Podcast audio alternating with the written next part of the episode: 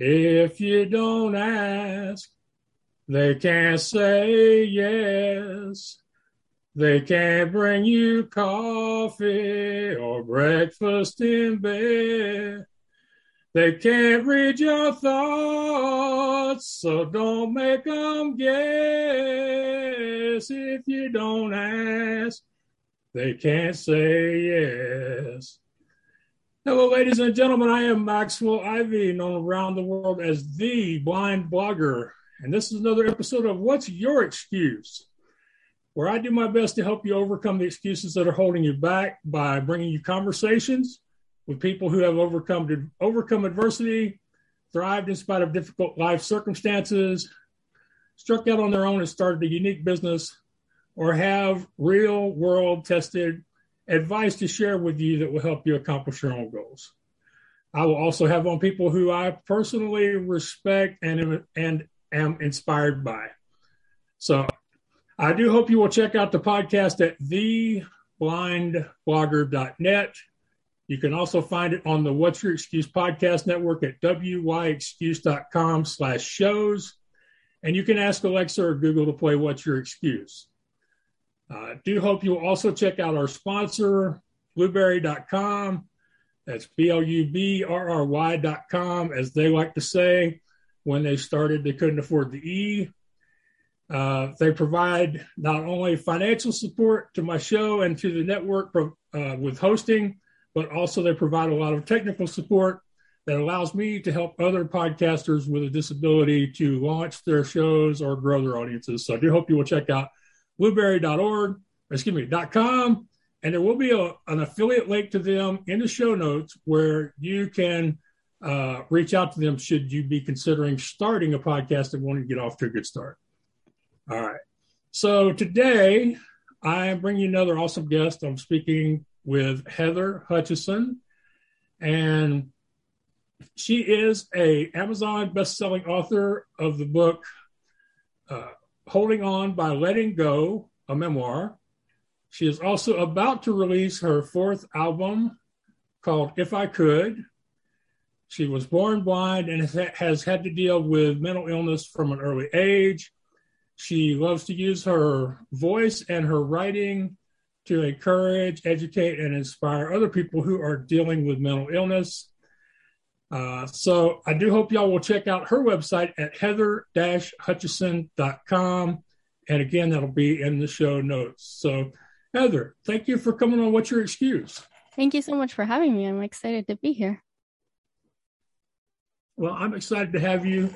And, uh, you know, it's interesting the, that I'm starting to find some great podcast guests and fellow hosts over on podmatch.com, which is run by my friend Alex Sanfilippo, who actually encouraged me to start the podcast network. So I'm uh, I don't go a lot of places online or in person where there's more than maybe two or three people who have a disability. It just doesn't seem to happen. But thankfully, his website is not that way.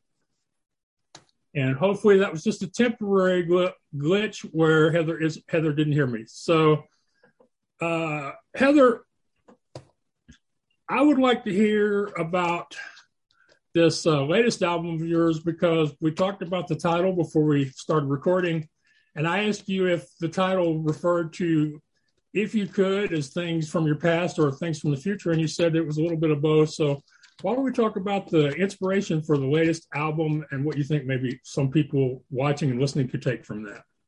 For sure. So the latest album actually came about after I wrote my book. I hadn't really planned on writing another album and my book came out and of course I started writing songs because I mean looking back on it it's it's just so obvious it's what I've always done is, you know, when things got hard, when things were challenging, I would sit down at the piano and I would write and things would make more sense and I could, I could put into words some of those complicated emotions that I was feeling at the time and really get them out. And, and once that happened, you know, move past them. So the book came out and I started writing songs kind of based around the book, which focuses on my life as a blind person in Canada and Latin America and my struggles with mental health since a young age, which ultimately culminated in me being hospitalized for psychiatric care during COVID 19.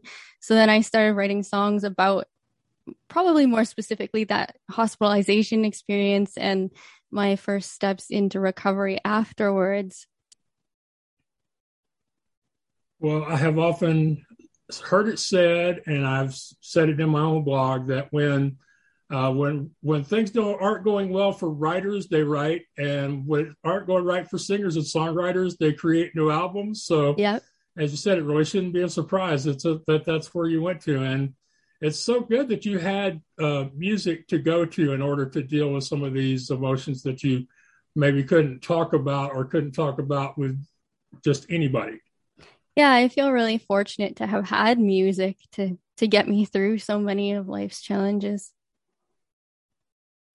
Okay, and how early did you uh, find a love for music, and uh, what is your uh, experience or training like as far as music?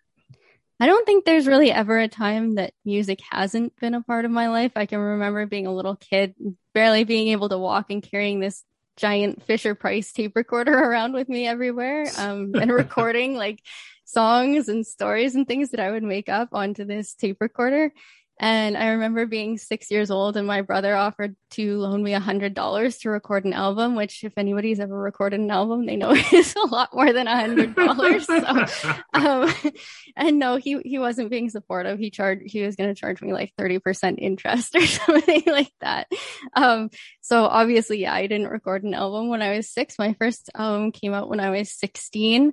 Um, so I learned a lot just through being in the studio and getting to work with some really fabulous session players. And then I actually went to uh, school for music in Vancouver, and I have a diploma in jazz and contemporary voice.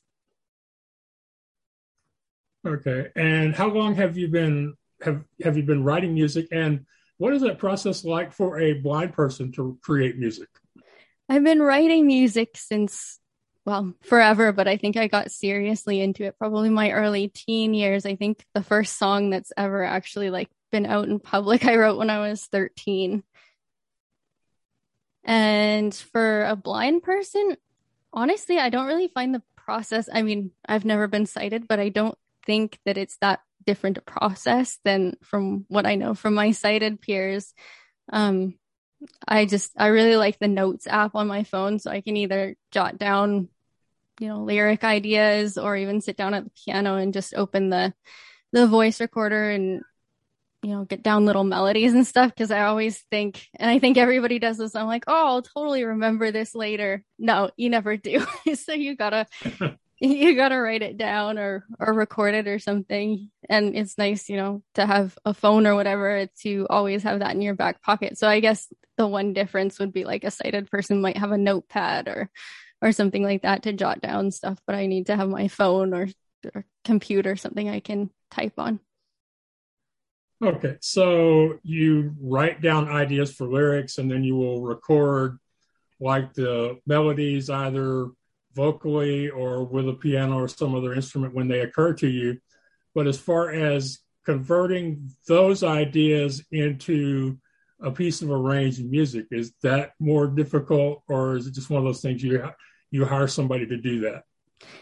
No, I've usually done it. So basically what happens is well, this this record was a little bit different actually. Usually what happens is I'll arrange the songs acoustically, I'll take them on the road, you know, test them in front of an audience, and then when I'm getting ready to actually record studio versions of them, I'll sit down and and sort of make the band arrangement ahead of time. And then I'm always open when the studio the session players come in to you know if they have any feedback or like oh it sound really cool to do this here then then I love to hear that sort of thing. So I don't really hire anybody to do it. It sort of happens organically. This time it was actually kind of the reverse because everything's nobody's been performing because of COVID. So I actually wrote the songs like while I was in the studio and we arranged them for the studio. So now I'm kind of trying to do a bit of reverse engineering where I'm actually deconstructing the songs a little bit and and making them more acoustic so that you know when things open up hopefully soon and i'm playing them acoustically live they they will make sense so it's a bit of a different process for sure this time around yeah see i when i think about somebody writing a song i think that when they uh, when they start working with the musicians that they already have a completed work with the music and the lyrics, and there's very little changes made. But in your process, it's really a a, a strong outline or maybe maybe a template or a bullet list kind of, of approach, and it takes its final form after performing it a few times, whether that be in in public or in a studio. Yeah, yeah, I think that's that's a good way to put it for sure. Okay, all right. So uh, the reason I was asking about is it more difficult or or how is it different is because I have tried to learn to play an instrument many times. I have tried to learn braille music many times, and that has never worked for me. And most people aren't even aware that there's a separate braille alphabet just for music for those people who want to play from sheet music. Oh, yes. I don't like braille music. I can barely read it because the way I figure it, like my hands are going to be busy anyways because I'm usually playing while I'm singing. So I have to memorize it either way. I may as well just listen to it and memorize it that way. Well, that is uh, that is a good way to look at it. And you know, we're I think you're hopefully you're giving people some ideas of you know how maybe to be less less rigid to, in the creative process so they can actually allow some of these things to come out of them. Yeah, yeah. And every process, like every time I write a song, everyone always asks, like, do you have a specific process you adhere to every time? I think every time for a lot of people is just going to be a little bit different. So, you know, you, you kind of figure out what works for you over time, but you're open to and flexible to having it work in different ways as well. Yeah. And, uh, and really they're more often than not the the songs will actually change for you from the time you perform them the first time until you actually record them i think a little bit yeah they they tend to you just kind of iron out some of the bumps i guess while you're while you're performing them live and things like that or you get other ideas that come to you like in the middle you try something live and you're like hey that was really cool i'm going to record it like that when i do go to record it. So it, yeah, it's a bit of a fluid process, I think. Right. And have you worked with a lot of different musicians, or does your process require you to to have maybe a, a, a little higher level of trust in the people you're going to let help you create? It really varies from project to project. Uh, the first one I did, we started recording it when I was 15, so I didn't really have any of my own contacts. I met my producer at a talent competition. He came up to me backstage. He had been on the um, panel of judges and said, Hey, I'm a producer. I liked the song you played. We should talk about working together. So um, I didn't actually really think it was going to happen. It was just like, oh, cool. One of those things people say. But then three weeks later, we were in the recording studio for the first time. So during that process, I really had to lean on him to hire all the musicians and everything because I didn't have those contacts. I was still in high school. Um, the next time around, I knew a few more people. And yeah, I, I think it's been that way ever since that I've, I've really gotten, I've been fortunate to be able to pick the people that I work with and, and have had the chance to work with some really great musicians, but honestly, more importantly, some really amazing people and really great people to work with. Right. So, how long had you been performing at events or talent shows or whatever before the uh, producer came up to you and it was it was actually my first um, performance that I'd ever done. I'd done like a couple of little performances for like because I started taking voice lessons the year before. So she would have like little recitals and things like that. And my voice teacher actually said, Oh, you have to try out for this competition. And I really didn't want to do it because I was super nervous and I've always like had fairly bad stage fright and been kind of shy and awkward. So I really didn't want to do it, but I'm very glad that I did because it really led me down this pretty incredible path of, of things that I've gotten to do because of it. Okay, so those people who, you know, a few seconds ago were going to hate you because you only did one performance and got and got and got signed, they're now going to be okay because you because, because you have stage fright. So it's a break even, y'all. Don't, don't send Heather any emails now. I mean, um, I mean, I, I did like the so piano awesome that... recitals and things before that, but it was like the first it was the first time I ever sang and played in public and one of my own songs as well. So, and where was that at?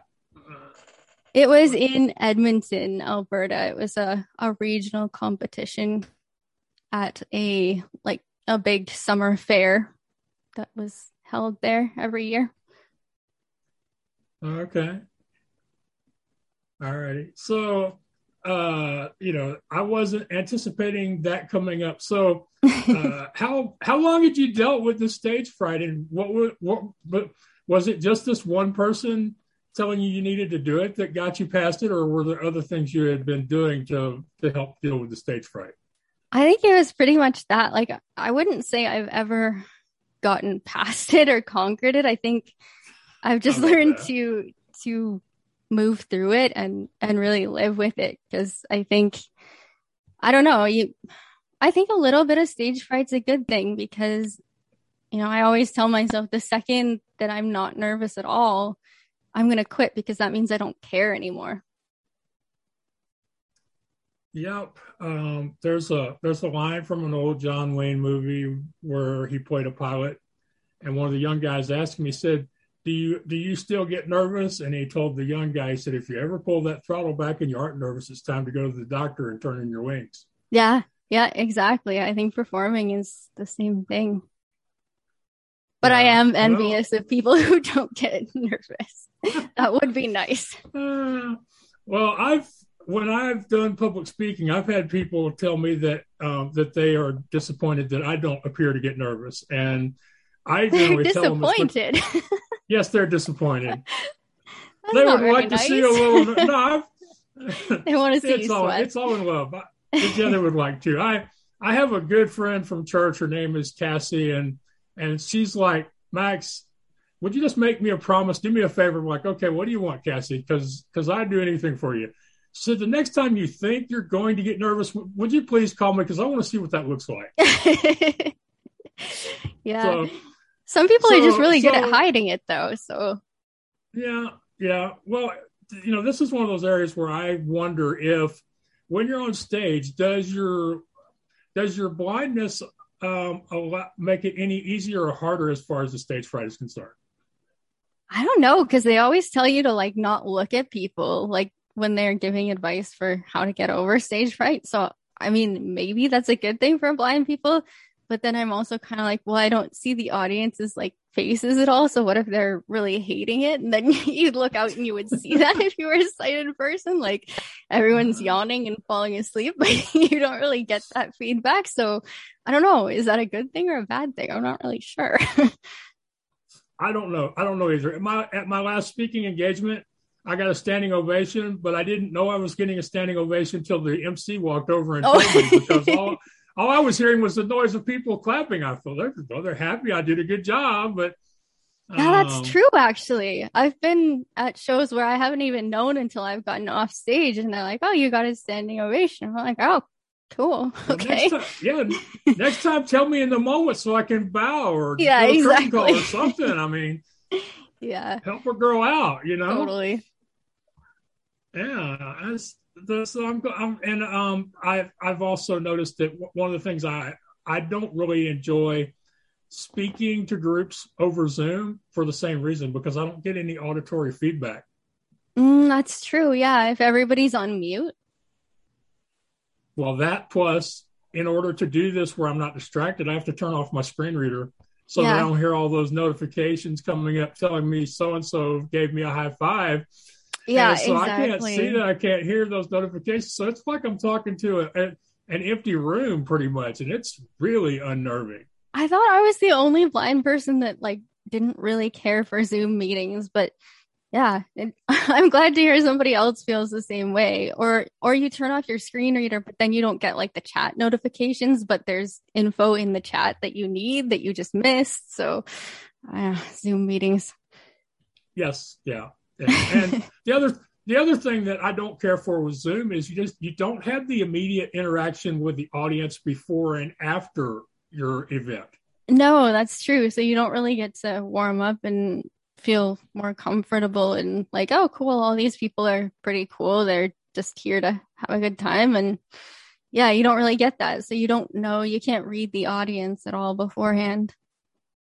Yeah, there's not even a button on Zoom for somebody to send me a hug. So I mean, no, I guess not. you know, there's they can they can smile, clap, you know, send a heart. There's a very limited a variety of things they can tell me on Zoom other than talking to me directly. So True. Uh, I think it's I think it's one of those things. I think a lot of people who are visually impaired are unhappy with Zoom for the lack of immediate immediate feedback versus a live presentation. That's that's good to know because I was feeling kind of like, oh, lots of blind people probably really love this because you know you don't have to worry about transportation to get to meetings and things like that. And I'm like, oh, I'm just not really feeling it.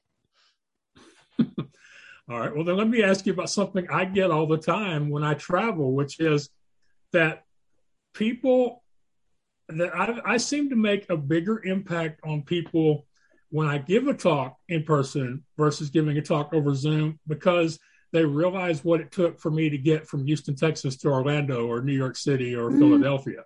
Yeah, yeah, that's true too.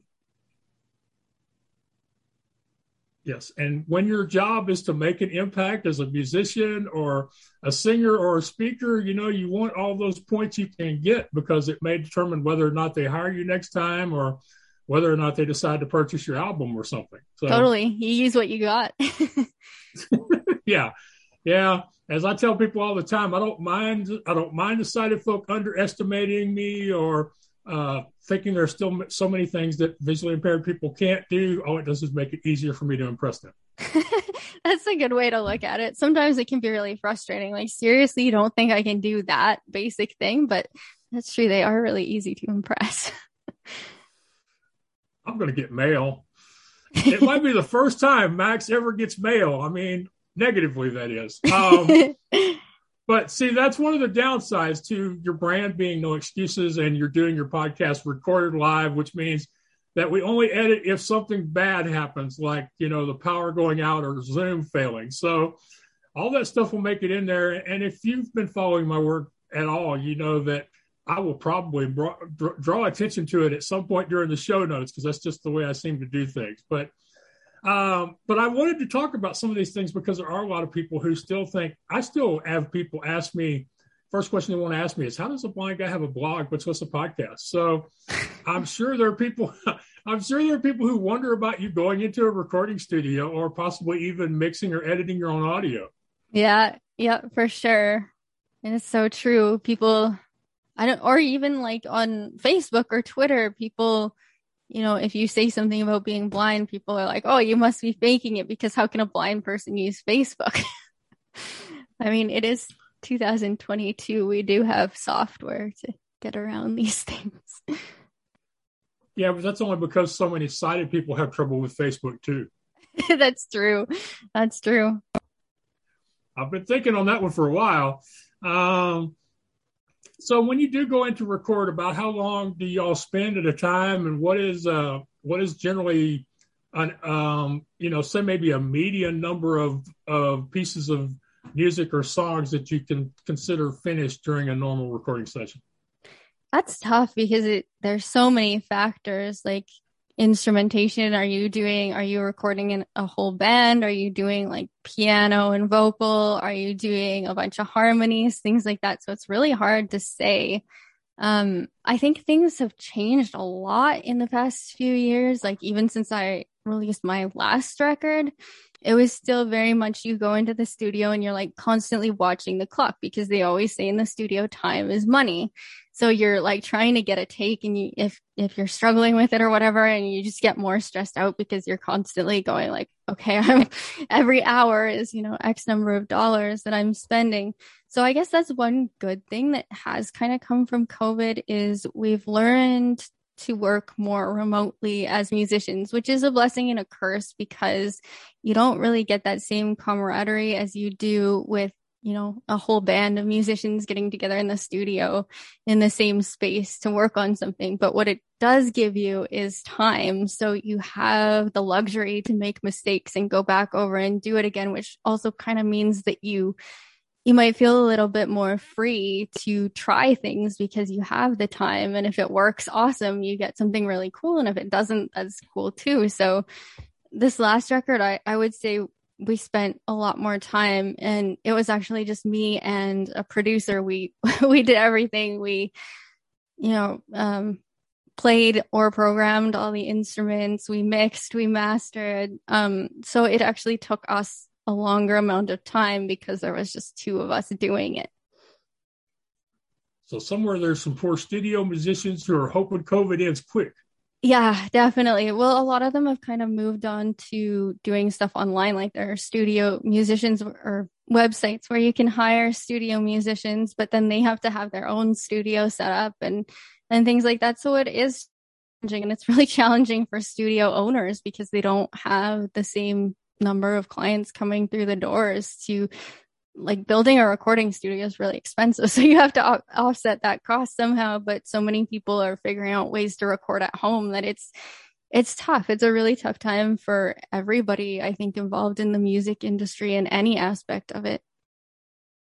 Right. It is very difficult for a lot of people having to totally uh, reevaluate how they do things, to have to redesign things, uh, this whole new new word of disruption as it applies to uh, transportation, film, television, music, even publishing, so many different aspects people are having to change. I have a very good friend uh, in Tennessee or Kentucky, and she has a podcast uh, editing studio. I think it's called Bourbon and Barrel.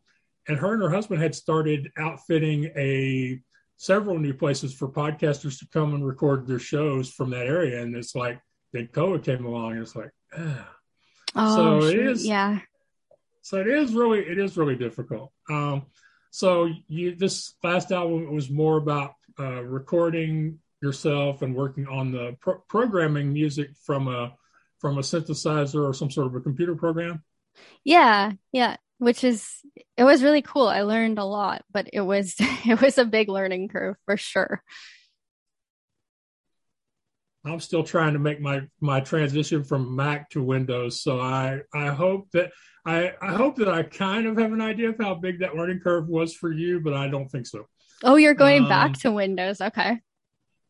Yeah, I'm not not out of choice, but yes, I'm going back. Oh, after 15, gotcha. After 15 years, I'm going back. So wow, yeah, I feel really stupid half the time. Yeah, that's going to be a big learning curve. Like, I can't imagine. I don't remember the last time I used a Windows computer. It's probably been 10 years. Well, considering that, you know, most of the people who work on music or sound editing, they generally are Mac users. So, yeah, a lot of them uh, are for sure. Yeah. Yeah. So, uh, so I've, I'm sitting here, I'm talking with Heather Hutchison. She is an Amazon best-selling author of Holding On by Letting Go. She has published or released four albums so far, or will will be by the end of the week. Which uh, I'm disappointed I can't be the first person to tell the world about your new album, but you know, in a few weeks it will be out there. Uh, so the new album is called "If I Could." So let's uh let's now and y'all can find her at heatherhutchison.com. That's heather-hutchison.com. And now before we agreed to record this podcast, uh, me and Heather talked back and forth about uh, me possibly singing one of her songs, but uh, my schedule didn't allow for that to happen. And we actually talked about maybe us singing one of her songs together. That didn't happen. But she has graciously agreed to give y'all a few lines of one of the new songs off, or at least I hope it's one of the new songs. It is. I've already It said is. it. That, that was I've the already plan. said it. I can't take it back. I hope it's one of the new songs off of If I Could. Um, Yes, yes, I think we'll we'll go with why don't we do uh if I could, the the title track. there you go. And if I Alright. could remember the lyrics, that would be awesome. okay. I feel bad now. no, I it's like I told you, like with the whole like reverse engineering, like, oh now I have to like learn these songs live because I've only played them in the studio. But we'll we'll give it a go. We'll do a couple lines. All right, now I feel better because I'm giving you kind of a, a little bit of a small, tiny test run. yeah, exactly. Okay. Picking up speed, but couldn't see the crash come. Caught up in selfish altruism. Addicted to that familiar despair. Still breathing, but no longer there. And if I could say one thing for sure, you were never as alone as you thought you were. I love it. I really appreciate it. Um, Thank you. Yes, I have. I have friends who uh, who are performers. People I'm, you know, um, that I know much better than you since we just met last week. But um, who they are always impressed when they hear me sing a cappella on a podcast interview, or just- because they're like, Max, how do you do that? A cappella is scary. And yeah, I yeah, it's it's exposed. well, you sounded really good, and but they'll they'll usually t- I will usually say, but you know, you sing in front of three or four or five or ten thousand people, isn't that scary? And they'll go, no, it's different. It's not scary. It's just that one is totally different and more and more uncomfortable than than the other. Yeah, yeah. I mean, if you don't practice it, then then it is really awkward. Or even, you know, when people do the national anthem and some people get super scared. Because usually that's a cappella. Yeah. Well, I don't want to do the national anthem. Um, I wouldn't mind doing "Take Me Out to the Ball Game" if I could get the people at Wrigley to let me do it there. Oh, that'd be fun. Um, Yeah. Yeah, that'd be fun. That's that's one of those songs you really can't screw up. Just like here in Houston, they do uh, "Deep in the Heart of Texas." That'd be another one that you really can't screw that up too hard, too easily, too you know, too much. No, Um, You know, so um, no, I have no interest in the national anthem or "O Canada." I know my range and I stay there. So no. Yeah, uh, yeah. The U.S. national anthem, like it's it's quite the uh, you need quite the range for that one. what would you consider your range just just out of curiosity because i because you know you talked about before we started about how we often don't think as much of ourselves as other people do so i'm just curious where do you think your voice fits as far as range Oh, that's that's a good question. Um, it depends how much I've been practicing, honestly, but I don't know, maybe maybe three octaves. I, well i mean would you call yourself an alto uh, a soprano a mezzo soprano a contralto where would you figure you fit uh, probably probably soprano. Okay That's usually what I sing in choirs. Okay. when when people ask me i usually tell them well i have more i have more passion than talent that's all i usually tell them Yeah, yeah. no, Um, that's that's fair. I I would probably say the same thing. Well, because nobody wants to be like, yeah, I'm talented. Um, okay, I'm working on that one because I have people who have encouraged me to do that virtual mirror exercise because I obviously can't look into a mirror. Um, but so uh, let's let's talk a little bit about your life and your book because they are kind of uh, kind of tied together there. So you were born blind and you uh, started having to deal with issues of mental illness at an early age. So um, would you talk about the early years a little bit? Yeah, so I would say that the really early years were super normal. You know, you kind of grow up for the first couple years in this bubble of your own friends and your own family, and you don't really pay too much attention to the outside world or what the outside world really thinks about you. And when I got to elementary school, I started noticing that people would treat me like I was different. And before that, I never really considered that I was different. And I noticed from a pretty early age that some people were uncomfortable around me, students and adults alike. And I really struggled with that because I wanted to make everybody else comfortable so that I could be comfortable too. So I would like go through books, like children's books, looking, studying all the body language and trying to to emulate it so that people wouldn't know that I was blind and and that never worked. So it was always like this I was always failing because I was never I never looked sighted enough. And there were you know some other challenges at home at the time. Um, my dad had cancer. He was diagnosed when i was three and then he left uh, for the first time when I was six. So there was a lot of anxiety around people leaving and, and losing people.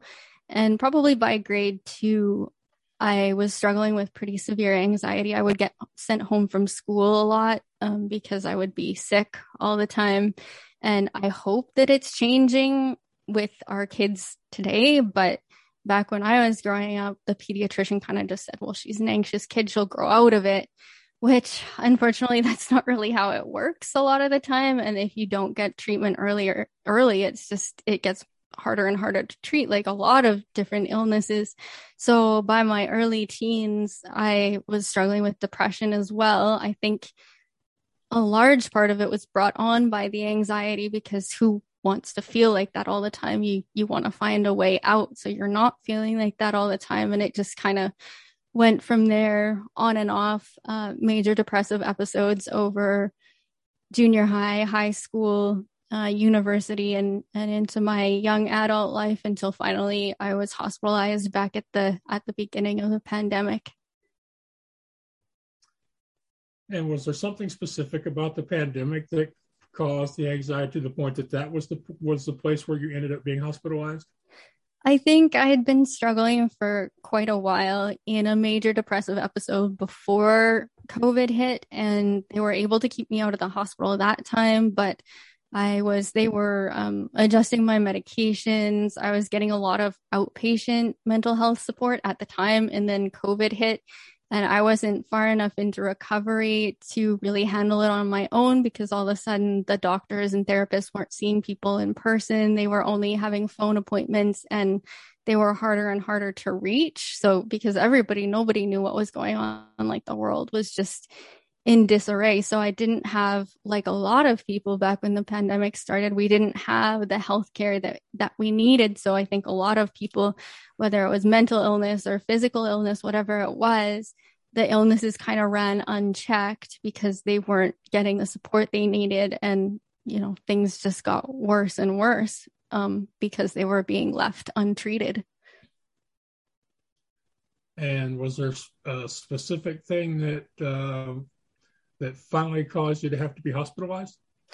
So over the years, I kind of I would have these what I would call survival goals. So if I was really depressed, I would tell myself, okay, you can't kill yourself until you go to Mexico one last time, or you can't kill yourself until you see this friend one last time, things like that. And I would make dates for those things and then count down to when they would happen. And then as soon as they were over i would have to plan something immediately after so i could you know convince myself to keep going a little bit longer. But then when the pandemic came it was you know all bets were off. Nobody knew when or if any of that stuff was going to happen again. And i just kind of thought well what's the point of of being here without attainable goals? And the only thing that I really could control was how and when I was going to die. So I I made plans to do that and that's how I ended up in the hospital. You know, that's interesting because uh, my oncologist and I'm I'm I'm relatively healthy. Uh, nobody has to worry about Max at this at this point or you know for a long time in the future. But uh, when I tell when I used to tell him that I was going to thinking about going on a trip somewhere, uh, and we would joke about how my family really didn't want me to go because they just really never want me to go. He would always say, you know, healthy people have stuff to look forward to. Mm-hmm. Yeah. So uh, it's it's uh, so COVID basically took away those those tangible, concrete things that you had that you could put on your calendar and keep you going. Yeah, exactly. Yeah. So once you were hospitalized, is that uh, still part of your self care, or have y'all figured out some other ways for you to avoid these these feelings that, that cause you to possibly want to harm yourself? No, so the hospital was actually really great. I know a lot of people kind of roll their eyes when I say, you know, being hospitalized, being in a psychiatric ward was really great because, you know, people see what they see in the movies and things and they think that's what it's like all the time, which, you know, you do see some hard things and you hear some hard things, but it's not, you know, drama 24 seven. Um, but it was a super positive thing for me because when you're in the hospital, you're basically getting therapy. You're getting little sessions, you know, from the time you wake up in the morning until the time you go to bed. So you meet with your psychiatrist usually once a day on rounds, and then the psychiatric nurses um, also work as counselors and they do these little mini therapy sessions with you throughout the day. So it's not as overwhelming as having like one big one, and then you have groups and and music and things like that um, throughout the day as well. And that was a really positive thing for me because I was getting you know this feedback all the time to form healthier habits and and better ways of thinking and getting these really crucial reminders all the time. And then when i left the hospital you know the truth is it it does get harder the longer that you've been out because the voices from the of the nurses and things like that kind of fade away. And i remember having a conversation with one of the nurses and she said yeah you know they always say the hardest part of being hospitalized and being on this journey is actually when you go home because that's when the real work starts. So it it's just um been a thing for me like constantly trying to to remember um you know the things that they taught me in the hospital. Um self-care is a thing. It's a choice that you have to make every day. It's not something that one day you just wake up and you're you're awesome at it. So you kind of have to give yourself a little bit of grace to to make mistakes and to to get better at it because you know any sort of grounding exercises or meditation things like that that that all takes time. It doesn't happen overnight. So you know i still see therapists on an outpatient basis. I have um group therapy that I go to, group programs where they talk about, you know, different exercises and, and things that we can do to make sure that we stay on a on a good health on a good path um, with our mental health. And just so i'm keeping getting those reminders you know even though i'm not in the hospital anymore. Right. So kind of like how during certain times of the year, an athlete that's part of a sports team will be totally immersed in uh, in trainers, nutritionists, yeah, and physical therapists, etc. So the just the constant presence of trained professionals in the hospital was really mm-hmm. good for you. Yeah, it's like a mental health boot camp.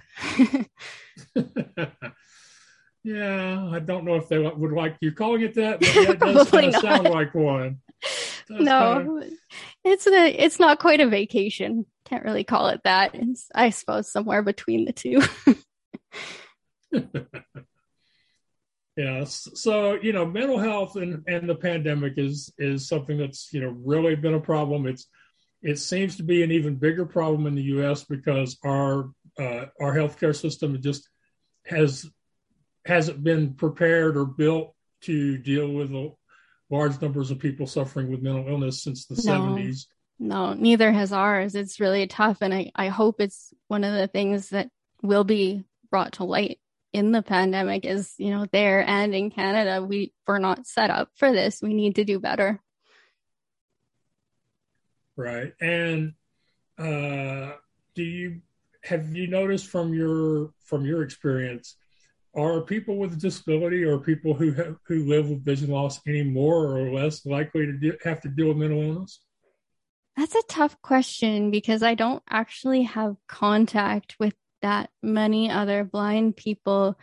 I would say, I don't know, maybe it depends if that person is very isolated, maybe because I think I think those factors, you know, of isolation and things like that, whether you have a disability or you don't, you're isolated for some other reason, that is a huge contributor. I know for me, I was always a little bit apprehensive to reach out for help because I worried that any mental health professional would just be like, well, you're blind. Of course you're depressed, which, you know, there's so many other factors that go into it. So I, I was worried a little bit that I would be dismissed because of my disability when it's it's a lot more complicated than just I'm blind, so I'm depressed. Well, I would just think that maybe some of the mental health professionals should speak on that particular aspect or write papers on it or something because as little as we talk about mental health in, in general, you know, the people that talk about mental health as it applies to people with disabilities, is an even smaller amount of airtime. Absolutely. Yeah. Like people have read my book and kind of said, wow, I've never seen mental health and disability come together like that in, in one sort of story or book or whatever. And that's crazy to me. How, how are we not talking about this? Because it's easier not to. Very true. Very true.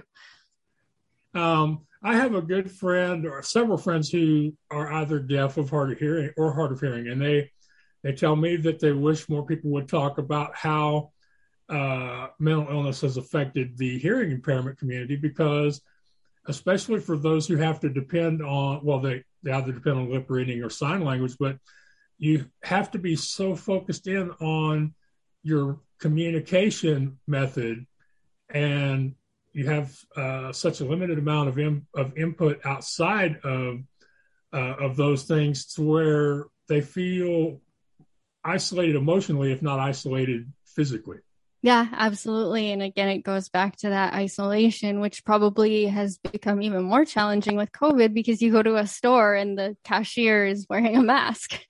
now, what do you do? yeah. Well, even beyond that, I mean, the poor guide dogs that had to learn how to figure out which way to go in the store aisles back when they were one way. Yeah, guide dogs um, aren't trained to social distance.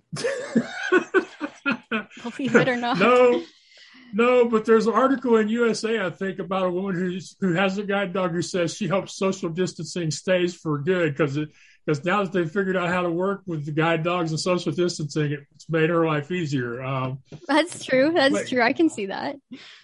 Yeah, you know. So, um, but you know, you you mentioned isolation, and, and in general, I mean, I I I, I could eventually be proven wrong on this, and somebody may go back. To you you know you need to get out more, but it feels to me like, in general, people with disabilities are more likely to be physically isolated, emotionally isolated, or both, as opposed to the general population. Yeah, yeah, I would agree with that.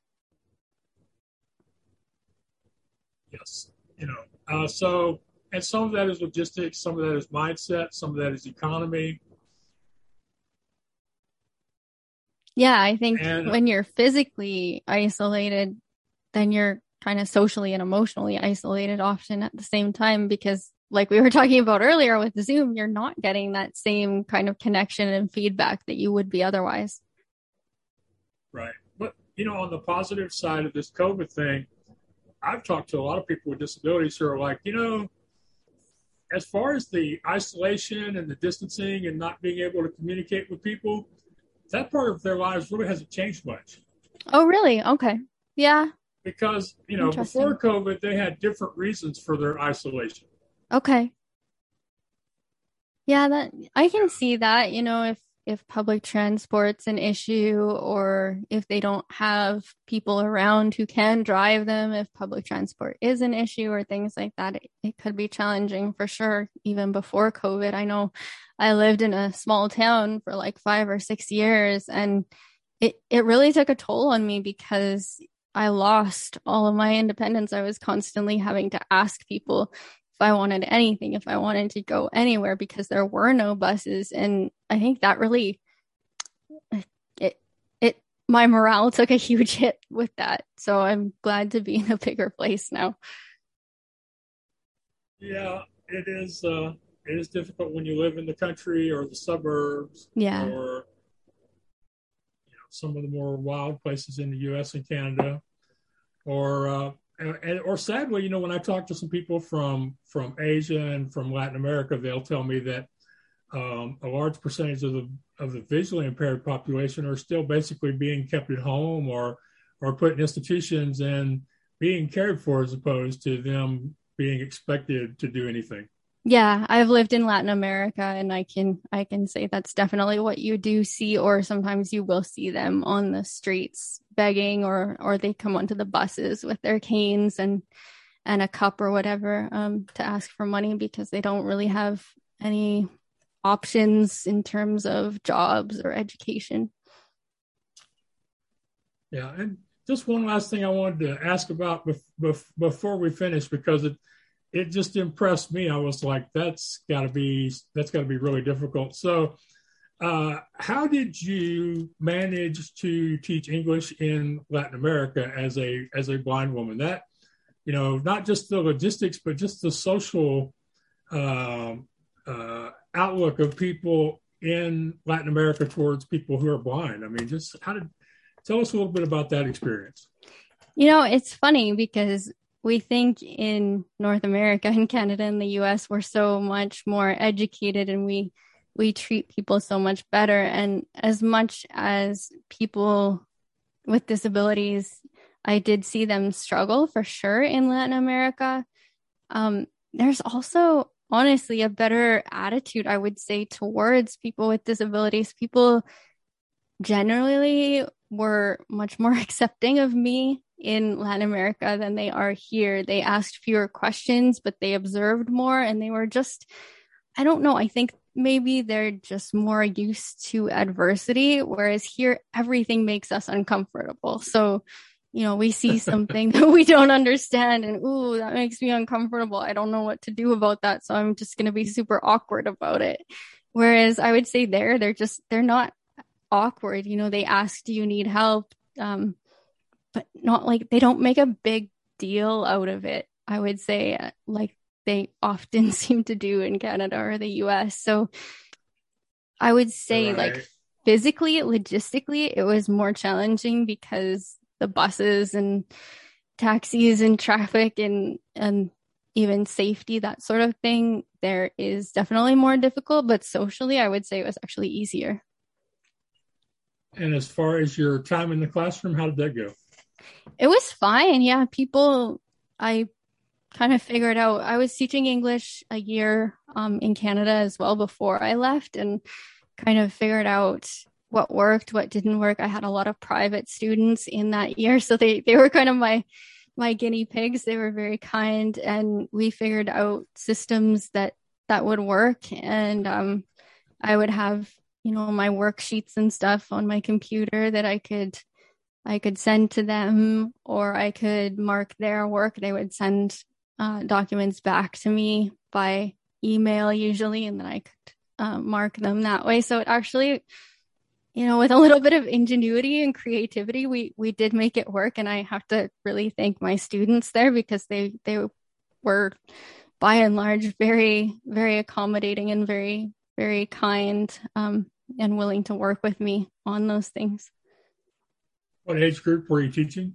I was teaching adults, so a lot of uh, people who wanted to learn English for business, or in Canada, people who were new here and wanted to be able to make friends, or people who wanted um, to go to school in an English speaking country, people like that. Okay, so uh, much different than if you had been teaching uh, elementary, junior high, or, or the equivalent of high school English. Okay. Yeah, I think elementary in particular would have been really difficult. I, I had a couple of students in elementary school when I was li- living in, in Latin America, and they were certainly the most challenging. Yeah. Um, Eric Weihenmayer, the, the the blind adventurer that climbed Everest and oh, yeah. does a bunch of other crazy stuff. He's he's got some great. He had some great stories about his uh, short experiences teaching I think it was uh, like fifth, sixth, seventh grade math in Arizona. Oh, that'd be uh, hard. That would be yeah. really hard. Yeah, it's some really there's some really cute, funny stories in that book. I think it's in his I think it's in his adversity advantage book. But I mean, it was just I was like, man, that was some really really cool, honest stuff. Which is uh, so. But uh, now your your book, um, you say that you've already been hearing from people who, uh, by reading your story, it has helped them uh, deal with their own issues around mental illness. Uh, I assume that means accepting as well as treatment. Yeah, I think so. People have been people have been really supportive, and I was nervous. There were a lot of sleepless nights because I just didn't know how people were going to take it because I was brutally honest. I felt like if I was going to go out on a limb and tell my story, I had to really tell it how it actually happened with, you know, that brutal honesty. Um, but I think that actually worked out um, probably better because the the people who you know some people are going to be made uncomfortable by it for sure but the people who it really need needed to reach i think it reached them better because i know when i was going through it there was a lot of times i would look at social media and people would be like oh i went through this really hard time but it's all i'm all better now. And that's kind of all they would say about it. And it, would, it just made me feel more isolated because it was like okay how did they do this but i can't do this? So i i wanted to know what people really went through and how they started to to get better. I really wanted to get into you know exploring that darkness a little bit more because i think we're talking about mental health and mental illness more now than ever, but I still don't know that we're talking about it necessarily in the right ways, in the ways that don't just isolate people even more. Okay. So, do you have some thoughts about how we could better frame the conversation of mental illness so we could actually see more people be helped in the immediate as well as have long term uh, healing from their mental illness? I think for me and everybody's going to have their own comfort zone but i i hope that people get more comfortable sharing their stories and and sharing them in a real way not this kind of social media glitter influencer oh cheer up everything will be better tomorrow kind of way because i don't think that helps people but i think if we are honest if we really if we're willing to share our own darkness then i think we can help guide people through theirs that's a wonderful, beautiful expression. And I agree with you. And I really wish more people who are bloggers and podcasters and authors would be willing to be as open with their audiences as uh, as their audiences really deserve them to be because you know if if we aren't willing to share the struggles and the setbacks and the the anxieties then what what do the successes and the celebrations really mean? Yeah, exactly. That's that's what I've said so many times. Like people are like, "Oh, I'm, you know, so successful and happy now." Okay, great. What did it take you to get there? uh, I am known for uh, people. People have often asked me a question: How do I feel about being considered an inspiration or inspiring? Mm-hmm. And that's a question as a blind person many of us get. Yeah. And I definitely. often tell I, yeah, I often tell them I don't mind you calling me an inspiration, but I want to know something that I uh that I want to know something concrete that I inspired you to do. Yeah, so, yeah, that's a good way of putting it. Not like, oh, you're an inspiration because you walked down the stairs today. I've literally had people say that to me, and I'm like, please, yeah, like, was... if, if that's the best I can do, I don't know. No, but it kind of felt like what you were saying as far as um, you know, if if if you're if you're healed, how did you get healed? Yeah, you know, it's exactly. kind of like the reverse, the inverse, actually. You know, so we yeah. need more people to be more honest about the journey and the process. Which, in my case, I've actually turned down a few guests lately because I'm like, my audience they want to they want to see happy, successful people. But they want to know how you got there so they can figure out how to how they can get there. Yeah, yeah, exactly. Like if you're not willing to share your own journey, then then are you just really making yourself feel better by telling people how amazing you're doing now because because you're not willing to share with them how you got there. Hey, maybe that's why they're happy. They, they uh, maybe they're willing to they're willing to tell themselves they're that they're that they're successful and they're awesome enough and and they yeah. believe it. I guess. Uh, yeah, I mean, uh, so whatever works, but yeah, yeah. Unfortunately, those types of things don't work for long. They will no. usually fail at some point. So, uh, before we before we wrap up, is there is there one or or a couple of things that you've learned during your process that you think might help somebody who's listening now?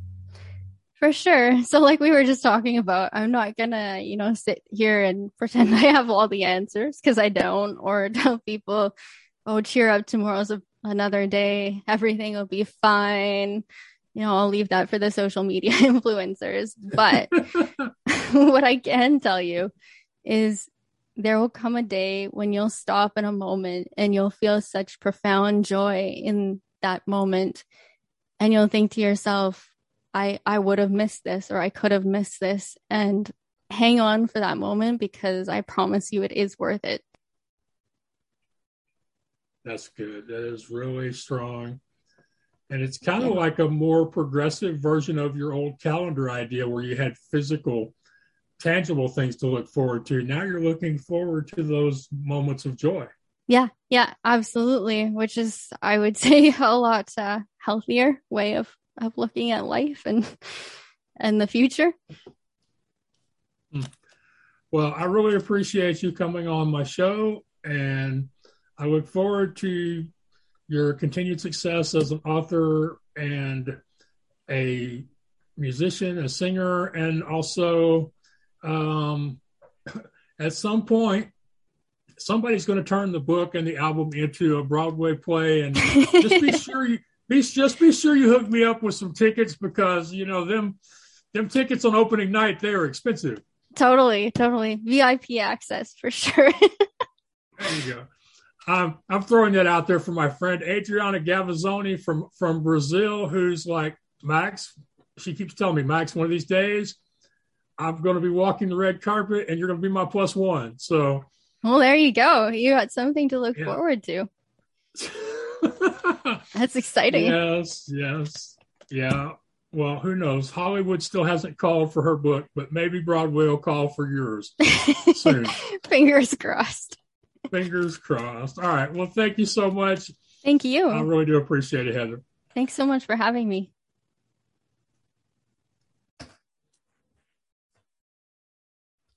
Okay, so we had another great conversation today, and I loved how honestly Heather shared about her life, uh, how growing up, part, some of her issues had to do with uh, trying to make other people comfortable so she wouldn't be uncomfortable. That's really interesting uh, thought about her experiences as a young person who was blind. Um, I love how she has managed to accomplish things like writing her book and recording the albums, but that she is really a big believer in sharing honestly with y'all, as am I. I agree with her that one of the best things we can do to help others is to share our difficult times, the struggles, the setbacks, the disasters, the failures that happen along the way so that people don't get the mistaken idea that there's something wrong with them. And so I appreciate her sharing that. And I'm sure her book is amazing. Uh, holding on by letting go.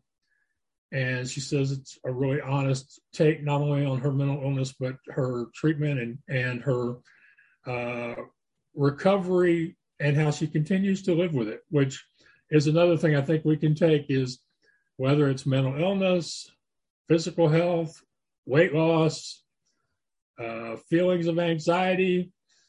None of these are things that ever go away. We have to continuously face these things on a daily basis. And as I've often said, when people ask me if I continue to get nervous when I publish an article or a book or record myself, and I tell them, yeah, you're always going to get nervous. The nerves, the anxiety never go away you just have more experience and more techniques for dealing with it. And it was great seeing her. Uh, interesting that she found a producer the first time she sang at a at a major in public event, but that she admitted she's suffered with stage fright and continues to, and doesn't think that'll ever go away. And really loved that she said she doesn't think it would be a good thing if her stage fright ever truly went completely away. So lots of great things that we learned from Heather today. I hope y'all will check out her book, Holding On But Letting Go. By the time y'all see this, her fourth album, If I Could, will have been released. So I hope y'all check out some of the tracks on the usual places like Apple and Spotify and Audible and those places where you can uh, listen to or buy people's music and support my wonderful guest, Heather. And as I often say, if Heather can do it, then what's your excuse? I do appreciate y'all listening and continuing to support the podcast because without you, I couldn't continue to do this. I want to once again thank our sponsors, Blubrry, B-L-U-B-R-R-Y dot com, for their financial and technical support of the show and the network. I want to thank uh, my good friend Emily Trepanier, who is off this week uh, snowboarding down the hills of Western Canada, preparing to race later this year, supporting my good friend Emily as she continues to chase after Paralympic gold medal in downhill snowboarding. So, be thinking some good thoughts for Emily. And uh, until next time, thank you and take care now. Bye. Too many times we stand aside and let the water slip away to what we put off to tomorrow has finally come today. So don't stand upon the shoreline and say you're satisfied. Choose to chance the rapids and dare to dance